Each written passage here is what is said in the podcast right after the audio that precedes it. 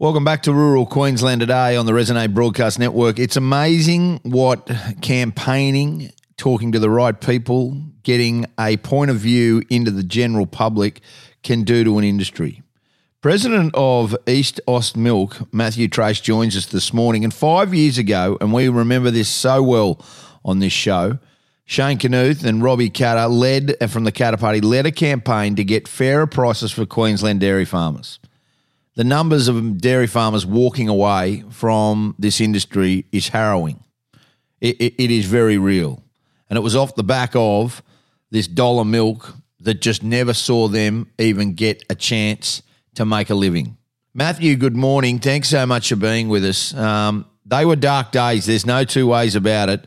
This dollar a litre milk, um, and it was a marketing campaign um, you know, for, to try and get consumers, and it was a loss leader. But what it did do, in essence, was almost destroy and bring your industry to its knees.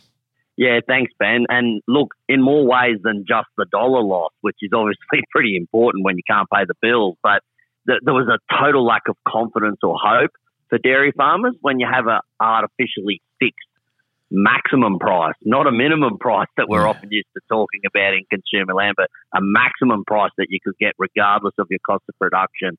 It just destroys people's hope, really.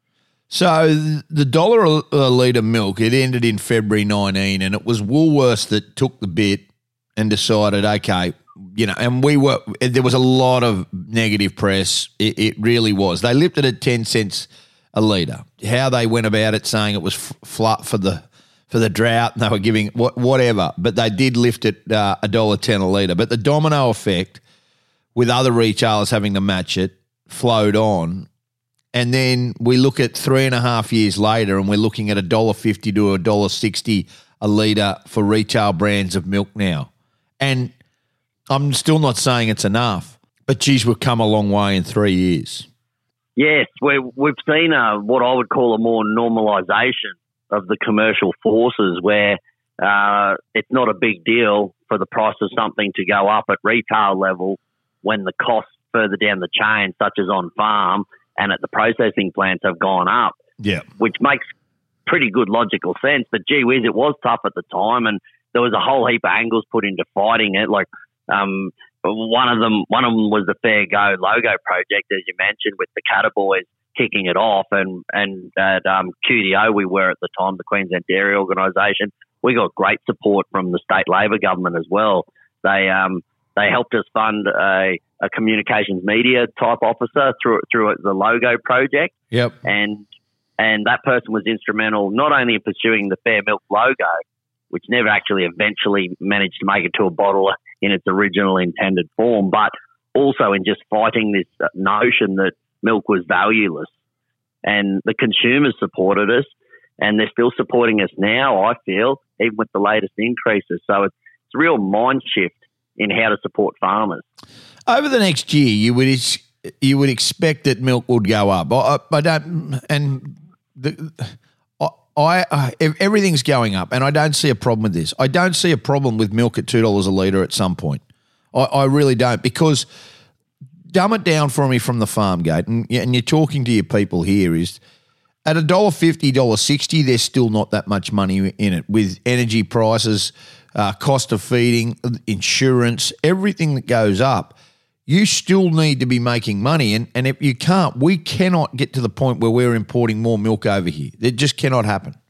No, you're right. The, the, the costs are actually keeping well and truly keeping up cost of production with these latest milk price increases. Um, the only hope is, as you've said, is that the market can actually move now when it needs to. And look, things don't move the day that they need to. It's a slow process, but the, there is a mechanism where prices can be increased when they're needed. And until we see production growing north of Sydney, um, dairy production, until we see that response to the massive shortfall in the market, then the milk price won't have gone far enough. So it, it, it, speaks volumes of where this industry at. Are you seeing people just in a holding pattern, or are you seeing some growth in the dairy industry in Queensland? We're not seeing growth at the moment. No, um, I think there's a fair bit of licking of the wounds from the you know the serious wet and floods of the last last Sure, six months sure. or so. It's Yep. quite an extreme situation. It's sort of like getting five years of drought at once, actually, the floods. And um, many people wish it was a bit drier. But, you know, there's a confidence thing as well, Ben. And we've only just had these significant increase in milk price in the last month or two. So I think by Christmas, um, if things have settled down and it's not flooding, the weather's not bad, we might see a change. But yeah, well, once bitten, twice shy. Farmers have had a bit of a touch up, really. Oh, they certainly have. Um, it, it shows what people power can do, though. I mean, if you had just rolled over at this dollar a litre milk, who knows where it would have been? And, and I mean that genuinely. Like it, it was a really strong campaign by the supermarkets to try and keep um, the the prices at that a dollar a milk. Now we see them at a dollar sixty now. Th- There's every possibility, as I said, they'll be end up with a dollar eighty. But if you guys hadn't have screamed and kicked, the dairy industry would be on its knees in Queensland. I, I think you've summed it up very well. And look, consumers, you're right. They, they were the key. They were the key. Uh, let's face it, all the all the retailers, uh, they they don't dictate to consumers. Consumers have to dictate to them.